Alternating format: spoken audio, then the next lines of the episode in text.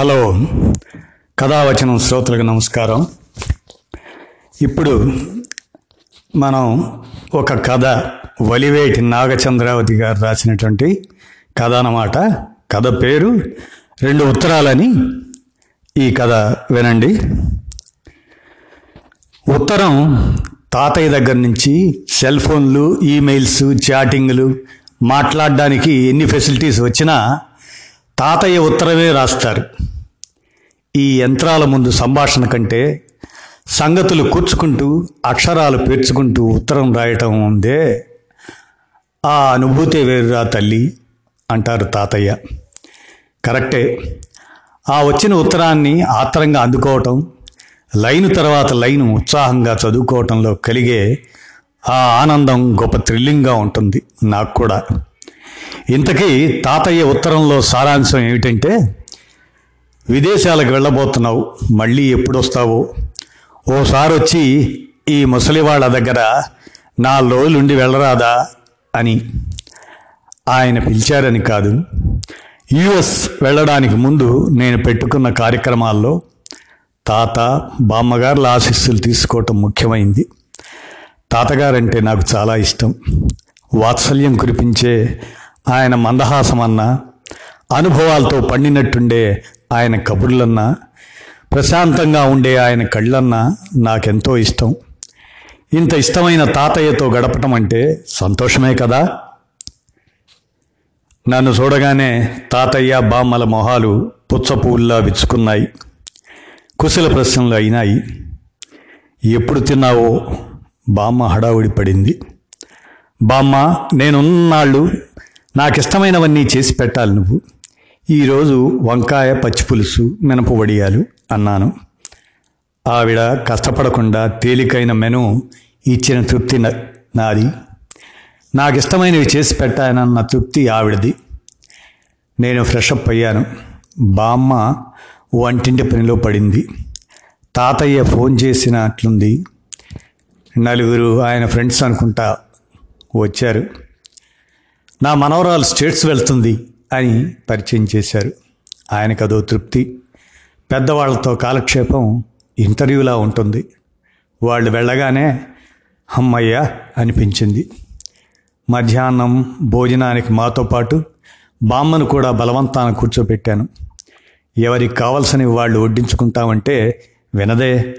మా కంచాల వంకే చూస్తూ కొసరి కొసరి తనే వేస్తూ సరిగ్గా తినలేదు బామ్మ. మాట్లాడుతూ మాట్లాడుతూనే నిద్ర కొరిగారు తాతయ్య బామ్మను. పగటి నిద్ర అలవాట్లేదు నాకు. తోచక ఇల్లంతా కలియ తిరిగాను. స్టడీస్ మూలంగా నేను ఇక్కడికి వచ్చి చాలా కాలమైంది. ఈ ఇల్లు తాతగారి పిత్రార్జితం. గట్టిగానే ఉంది కానీ చాలా పాతది. చువ్వల కిటికీలు గోడలకి ఎప్పటివో రవివర్మ పెయింటింగులు. ఇల్లు చిన్నదే సామాన్లు కూడా తక్కువే. అవి కూడా సరిగా సర్దుకోలేదు. పాపం పెద్ద వయసు కదా. చావడిలో అటు కుర్చీలు ఇటు ఇటు బలలు అటు జరిపి నాకు తోచినట్టుగా సవరించాను. కబోర్డులో కాదు కాదు అలమరాల్లో బట్టలు వగైరా మడతలు పెట్టాను. చకచకా చేస్తే అరగంట పట్టలేదు ఈ పనులకి.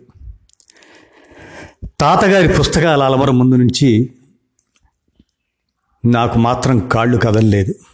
ఎన్ని పుస్తకాలు ఎన్ని పుస్తకాలు అరల నిండా పుస్తకాలే. ఇందాక కాదు కడుపు నిండా ఇప్పుడు భోంచేసినట్టుంది నాకు. తాతగారు ఈ ఊర్లోనే కాలేజీలో పనిచేసేవారు.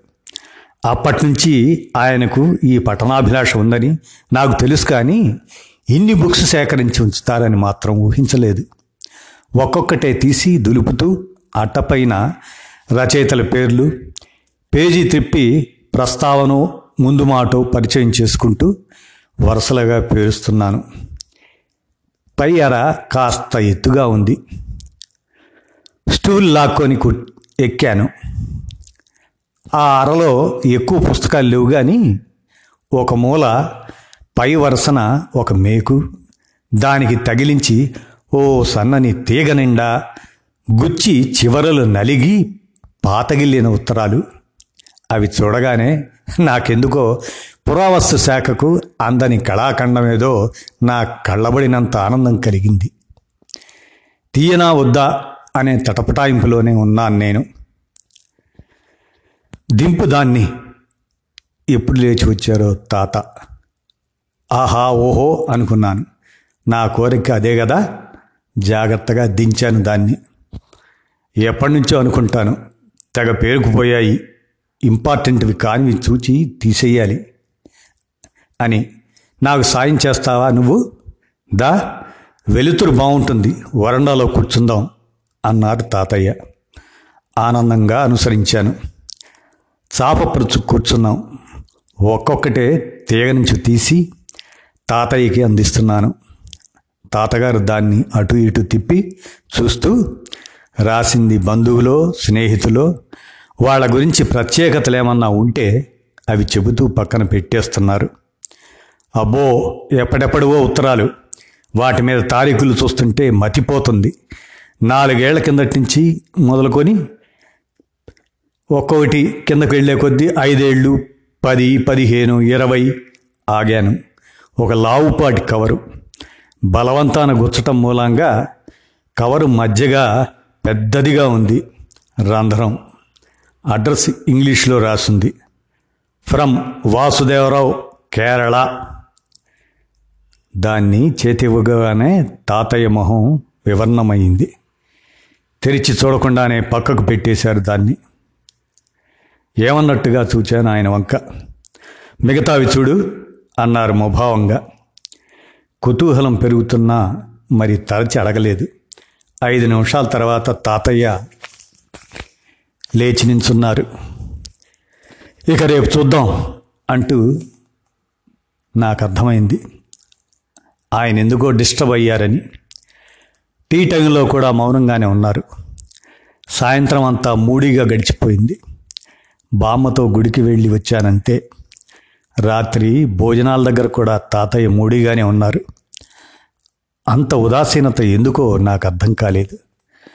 రాత్రి పడుకోబోయే ముందర నా దగ్గరకు వచ్చారు ఆయన చేతిలో ఆ కవరు. నీకు ఇందులో ఏముందా అని క్యూరియాసిటీగా ఉందని నాకు తెలుసు. చదువు అన్నారు. అది నాకు అందిస్తూ. ఈ నిర్ణయానికి వచ్చే ముందు ఆయన ఎంత మదనపడి ఉంటారో అనిపించింది నాకు. ఆయన చూస్తే వాసుదేవరావు మా మేనమామ. పాతికేళ్ళ క్రితం మా అమ్మ జానకమ్మకు రాసిన ఉత్తరం అది. గదిలోంచి వెళ్ళిపోతూ చెప్పారు. చెల్లి నేను ఇండియా వచ్చేసిన ఈ నెల రోజుల్లో నీకు రాసిన మూడో ఉత్తరం ఇది. మొదటి ఉత్తరం పోస్ట్ చేసిన క్షణం నుంచి నీ రాక కోసం చకోర పక్షిలా ఎదురు చూచాను కనీసం నీ జవాబైనా అందుకోలేకపోయినందుకు చాలా నిరాశపడ్డాను. జానీ జన్మించిన గడ్డ మీద బూడిదవ్వాలనే వాంఛతో నెల క్రితమే ఇండియా వచ్చాను. ఒకరి ఆధారం లేనిదే జీవించలేని అతి నిస్సహాయ స్థితిలో ఈ ఆశ్రమానికి వచ్చి చేరాను. ఈ లోకాన్ని వదలాల్సిన గడియలు దగ్గరవుతున్నా ఈ చివరి రోజుల్లో నిన్నొకసారి కళ్ళారా చూచుకోవాలని నీ సమక్షంలో అమ్మని నాన్నని గుర్తు చేసుకోవాలని బాల్య స్మృతులను కలబోసుకోవాలని నా ఆశ ఆకాంక్ష. నా ఈ చివరి కోరికను నీకు ప్రతి జాబులోనూ తెలుపుకుంటూనే ఉన్నాను. నీ ఉదాసీనత కరగలేదు. ఎందుకమ్మా? నిజమే. ఇన్ని సంవత్సరాలు మిమ్మల్ని చూడకుండా కనీసం క్షేమ సమాచారాలైనా తెలుసుకోకుండా ఉండిపోయిన నా అలక్ష్యం క్షమించరానిదే. నీ కోపానికి నేను అర్హుణ్ణి. కానీ ఒకటి మాత్రం నమ్ము. మీకు దూరంగా ఉన్నా మిమ్మల్ని మర్చిపోయిన రోజు తలుచుకొని క్షణాలు లేవు తల్లి. రక్త సంబంధంతో మీ చుట్టూ అల్లుకుపోయిన నా మనసు మమత ఈ రోజుకి చెక్కు చెదరలేదు. నేను మొదటిసారి విదేశాలకు వెళ్తున్న రోజు ఎయిర్పోర్ట్లో నాన్న మొహాన గూడు కట్టుకున్న దిగులు నీ కళ్ళ నుంచి ధారాపాతంగా కారిపోతున్న కన్నీళ్ళు నాకిప్పటికీ జ్ఞాపకమే. ఆకాశంలో వెలిగే నిండు జావిలిని చూడగానే పెరట్లో మంచం మీద నాన్న మన ఇద్దరిని చెరువు పక్కన పడుకోబెట్టుకొని ఆ వెన్నెల్లో చెప్పిన ప్రతి కథ నాకు గుర్తొస్తుంది. ఆ తలపులు మదిలో మెదిలితే చాలు. గుండెల్లో గుబులు వెంటనే అన్నీ మర్చిపోయి మీ సమక్షంలో వాలాలనే తహతహ. చాలా ఏళ్ళు నన్ను సతమతం చేస్తూనే ఉండేవి. కానీ నీకు తెలియందే ఉంది. నా ప్రేమ రోజులెంతో నా వివాహం తరాల మధ్య అంతరాలు నాన్న మా పెళ్ళిని అంగీకరించలేకపోవటం నన్ను క్షమించలేకపోవటం ఆయనకు నాకు మధ్య మనస్తాపాలు మన నడుమ పెరిగిన ఎడం నాకు మనశ్శాంతి లేకుండా చేశాయి. నువ్వు అన్నావు నాన్న పాతకాలం మనిషి. ఆయన మారటానికి కొంచెం వ్యవధి పడుతుంది. నీ మీదున్న ప్రేమాభిమానాలు ఆయన కోపాన్ని సడలించి తీరుతాయి. అందాక కొంచెం ఓపిక పట్టు అని. అవును నిజమే. కొన్ని సమస్యలను సాల్వ్ చేసే శక్తి కాలానికే ఉంటుందని సమాధానపడ్డాను. నీకు తెలుసు. ఇండియా రావటం కూడా తగ్గించాను. కానీ ఆ పరిష్కారం సుఖాంతమే అవుతుందని నేను అనుకోవటమే నా వివేకం. అకస్మాత్తుగా నాన్న హార్ట్ అటాక్తో పోయారు. నన్ను క్షమించకుండానే మరణించి నాన్న నాకు దారుణమైన శిక్ష వేశారు. పట్టరాని దుఃఖంతో ఇంటికి వచ్చిన నన్ను నిష్ఠూరమైన మాటలతో మరీ కొంగదీశారు. మన సారథి మామయ్య సుధార్త భరించలేని బాధతో తిరిగి అమెరికా వెళ్ళిపోయానే కానీ మళ్ళీ ఎగిరి ఇండియా రావాలని నీతో నా ఆవేదన చెప్పుకోవాలని నీ వడిలో తల ఉంచి నా హృదయంలో కరుడుగట్టిన దుఃఖభారాన్ని కరిగించుకోవాలని మరీ మరీ అనిపించేది. కానీ ఏ మొహంతో అక్కడికి రాను? హాయిగా తిని తిరుగుతున్న నాన్న గుండె హఠాత్తుగా బలహీనపడి ఆగిపోవటానికి కారణం నేనే కదా అన్న ఆలోచన మానని గాయమై సలుపు పెడుతూనే ఉండేది. అందువల్లే తరువాత ఎన్నిసార్లు బతిమాలినా ఇండియా రావటానికి మొహం చెల్లలేదు. తినేస్తున్న జ్ఞాపకాల నుంచి తప్పించుకోవటానికి వర్క్లో బిజీ అయ్యాను. విరక్తే పుట్టిందో అహంకారమే ఆవహించిందో చెప్పలేను కానీ ఉత్తరాల సంబంధం కూడా కొనసాగించలేకపోయాను మీతో. ఆ తర్వాత కాలం తిరిగిపోయింది. గడచిన తోవలో ఎన్నో ఒడిదుడుకులు ఎదురు దెబ్బలు. బతుకు ఎన్ని వెలుగు నీడల్ని దాటుకొచ్చింది. రోజులిన్ క్యాన్సర్తో పోయింది. అమ్మ పేరు పెట్టుకున్న నా కూతురు గౌరీ అక్కడి స్వేచ్ఛా వాతావరణానికి నిదర్శనంగా ఎయిడ్స్ తెచ్చుకొని సూసైడ్ చేసుకుంది. నా కొడుకులిద్దరూ బిజినెస్ స్టార్ట్ చేసుకుని దూరంగా వెళ్ళిపోయారు. వయసు ఉడిగిన ఈ స్థితిలో కూడా విధి నాతో ఆటలాడుకుంటూనే ఉంది. ఒక కారు యాక్సిడెంట్ నా రెండు కాళ్ళను బలి తీసుకుంది. కరకు కోతకు గురైన మనసు కన్నీరు కారుస్తున్న వేళల్లో నేనున్నాననే తోడు మనిషికి ఎంతో అవసరం. బతుకు బాట చివరికంట నడిచి వెనక్కి తిరిగి చుచ్చుకుంటే నా బాధకి స్పందించి కనులు చెమరింప చేసుకునే ఒకే ఒక్క ఆత్మబంధువి నువ్వు ఒక్కదానివే అనిపించిందమ్మా. కానీ మన నడుమ ఎంత దూరం? వీల్ చైర్కి పరిమితమైన నా బాధ్యతని ఎవరు మోస్తారు? ఇది ఇండియా కాదు. విసుక్కుంటూనో కసురుకుంటూనో ముసలి వాళ్ళని భరించటానికి నా కొడుకుల్ని కోరాను. నన్ను ఇండియా పంపించమని అక్కడ ఏ ఆశ్రమంలోనైనా చేర్పించమని డబ్బుకి కొదవలేదు కదా. కేరళలోని ఓ మంచి ఆశ్రమంలో నాకు చోటు దొరికింది. పక్కనే దీనికి సంబంధించిన ప్రకృతి చికిత్సాలయం కూడా ఉంది. బరువుగా భారంగా ఈడ్చాల్సిన నా చివరి రోజుల్ని తేలిక చేసే ప్రయత్నం చేస్తుంటారు డాక్టర్లు నర్సులు.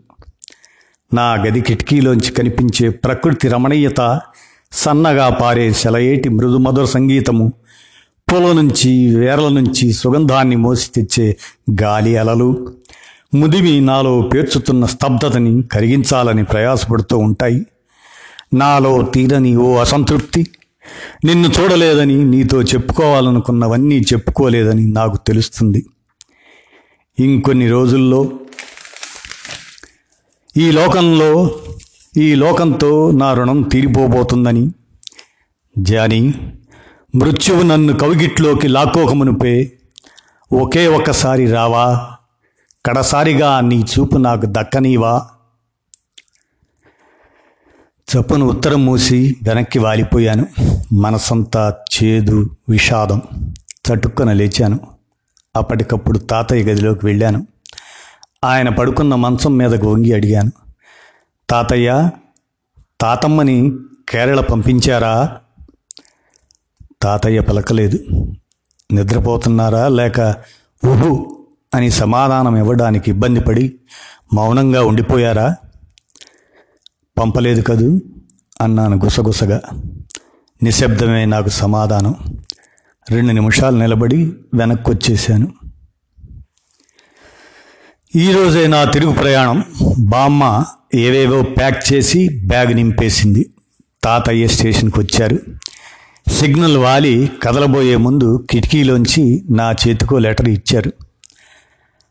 ఆ రాత్రి నువ్వు అడిగిన దానికి సమాధానం ఇది అంటూ రైలు కదిలింది. ఉత్తరం తెరిచాను. తల్లి నా చిన్నప్పుడు మా అమ్మ తన ఒడిలో మమ్మల్ని కూర్చోబెట్టుకొని పాలబువ్వ తినిపిస్తూ చెప్పేది మీ మామయ్య అమెరికా నుంచి వస్తాడు మీకు బోలెడన్ని బహుమతులు తెస్తాడు అని.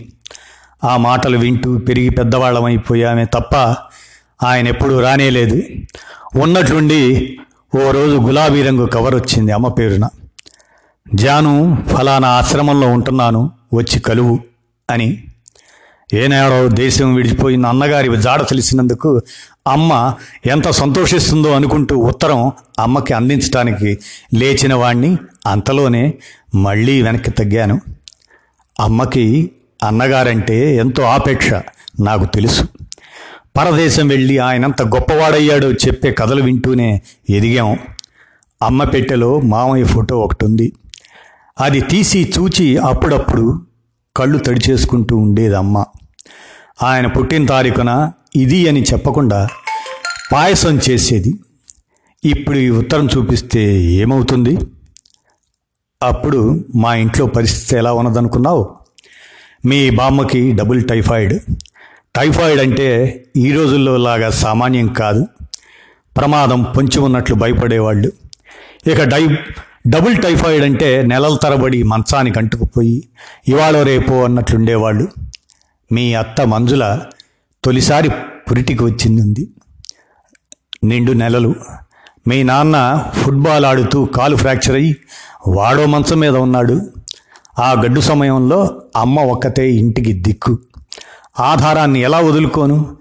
అన్నీ తెలిసిన మనిషి కాబట్టి ఇప్పుడే వెడతానని అమ్మ కూడా గట్టిగా పట్టుపట్టకపోవచ్చు కానీ నాకు తెలుసు కీ ఇస్తే పరిగెత్తే బొమ్మకి కీ మాత్రం ఫుల్లుగా ఇచ్చి కదలకుండా పట్టేసుకుంటే ఏమవుతుంది? అలాంటి టెన్షన్కి అమ్మని ఎందుకు గురి చేయడం? మామయ్య ఆశ్రమంలో ఉన్న సంగతి తెలిసింది కదా. ఈ ఇబ్బందులన్నీ కొంత సద్దుమణిగాక ఉత్తరం సంగతి చెప్పి వెంటబెట్టుకు వెడితే సరిపోతుంది అనుకున్నాను. ఉత్తరాన్ని బయట పెట్టలేదు. నాలుగు రోజులకే మరో ఉత్తరం. ఏమిటైనా ఇన్నేళ్ళుగా లేని ప్రేమ ఇప్పుడు పొంగుకొచ్చినట్లు ఏమిటా తొందర? విసుగ్గా అనిపించింది. కానీ తప్పు చేస్తున్నామంటున్న అంతరాత్మ నోరు నొక్కటం మూలంగా కలుగుతున్న అశాంతి ఊగిసలాట. సరిగ్గా వారం గడిచింది. ఆ రోజు మీ అత్త మంజుల్ని ఆసుపత్రిలో చేర్పించాం. Delivery time. అమ్మని మంజు దగ్గర ఉంచి కొన్ని సామాన్ల కోసం ఇంటికి వచ్చాను. అప్పుడు అందించాడు పోస్ట్ మ్యాన్ ఈ మూడో ఉత్తరాన్ని. చదివాను. రాయిని కాదమ్మా. నువ్వు చలించిపోయినట్టే నేను ద్రవించిపోయాను. వెంటనే ఒక నిర్ణయానికి వచ్చేశాను ఎలాగైనా అమ్మని మామయ్య దగ్గరకు పంపించాలని. నా ప్రాణ స్నేహితుడు గిరి భార్యను ఆసుపత్రిలో మందు దగ్గర కొన్ని రోజులు సాయంగా ఉండమని బతిమలాడుకోవాలని అమ్మని మామయ్య దగ్గర దిగవిడిచి రమ్మని గిరిని కోరాలని అనుకున్నాను. బ్యాంకు నుంచి డబ్బు డ్రా చేశాను. రిజర్వేషన్ కోసం స్టేషన్కి వెళ్ళడమే తరువాయి. ఆసుపత్రి నుంచి కబురు. మంజు పరిస్థితి బాగోలేదని కడుపులో బిడ్డ అడ్డం తిరిగిందట. గుండెలు బాదుకుంటూ పరిగెత్తాను. ఆపరేషన్ హడావుడి కంగారు. ఎవరికీ మనసు మనసులో లేదు. మంజుని అల్లారుముద్దుగా పెంచిందమ్మ. రెండు రోజులు మంజుకి పూర్తిగా తెలివచ్చేదాకా ఆసుపత్రి గది నుంచి అడుగు బయట పెట్టలేదు అమ్మ. గండం గడిచింది. తల్లి బిడ్డ క్షేమం అన్న తర్వాత తేలిగ్గా ఊపిరి పీల్చుకొని ఇంటికి వచ్చాను. అప్పుడు వచ్చింది టెలిగ్రామ్. పిడుగుపడినట్లుగా మామయ్య మరణించారు. పోయే ముందు కూడా చెల్లెల్ని తలుచుకున్నారట. నిశ్చేష్టున్నయ్యాను అపరాధ భావంతో కుంగిపోయాను. చెల్లెల్ని చూడాలని ఆయన ప్రాణం ఎంతగా తప్పించిపోయిందో ఇప్పుడు ఈ విషయం అమ్మకి ఎలా చెప్పటం? చెప్పి ఆమె మొహాన్ని ఎలా చూడటం? ఆ రాత్రంతా కలవరం వేదన మానసిక సంఘర్షణ పొద్దున్నే అమ్మ ఆసుపత్రి నుంచి వచ్చింది. స్నానం చేసింది. దేవుడి దగ్గర దీపం వెలిగించి వెనక్కి తిరిగింది. ఎదురుగా నుంచున్నాను దీనంగా. ఏమైంది నాన్న? అలా ఉన్నావు? అంది అమ్మ కంగారుగా. ఒక తప్పు చేశానమ్మా. ఒకరి నుంచి ఓ నిజాన్ని దాచాను అన్నాను తల వంచి. అమ్మ నిదానించి తూచింది. ఆ నిజం వాళ్ళకు మేలు చేస్తుందా? లేదు బాధే కలిగిస్తుంది. అయినా అమ్మ చల్లగా నవ్వింది. పిచ్చి సన్నాసి మరెందుకయ్యా విచారం? వదిలేయి అంది నిశ్చింతగా కదిలి వెళుతూ. అంతే అమ్మ ఉన్నంతకాలం తన అన్నగారు ఎక్కడో అమెరికాలో చల్లగా ఉన్నారనే భ్రమలోనే బతికింది. నేను ఆ నిజాన్ని అమ్మకి చెప్పలేదు. ఆమె మొహంలోకి మరన్నడు సూటిగా చూడలేదు. తల్లి నీకు మా అమ్మ పేరు పెట్టుకున్నాం. నిన్ను నేను తల్లి అని పిలుచుకుంటాను. నిన్ను మా అమ్మ అనే అనుకుంటాను. అందుకే ఇన్నాళ్ళు దాచిన నిజాన్ని నీకు చెప్పేస్తున్నాను. చెప్పు తల్లి నేను తప్పు చేశానా? నాకు క్షమాపణ ఉంటుందా? ఉత్తరం మూశాను మనసంతా బాధగా ఉంది. నీది తప్పని అనలేను తాతయ్య. పరిస్థితులకు అందరం బానిసలమే. ఈ సందేశం తాత మనసుకి అందాలి అంటుంది నా హృదయం. ఇదండి కథ. రెండు ఉత్తరాలు అనేటువంటి ఈ కథని వలివేటి నాగచంద్రావతి గారు రాశారు. ఎలా ఉంది కథావచనం శ్రోతలు? మీ స్పందన తెలియజేయండి.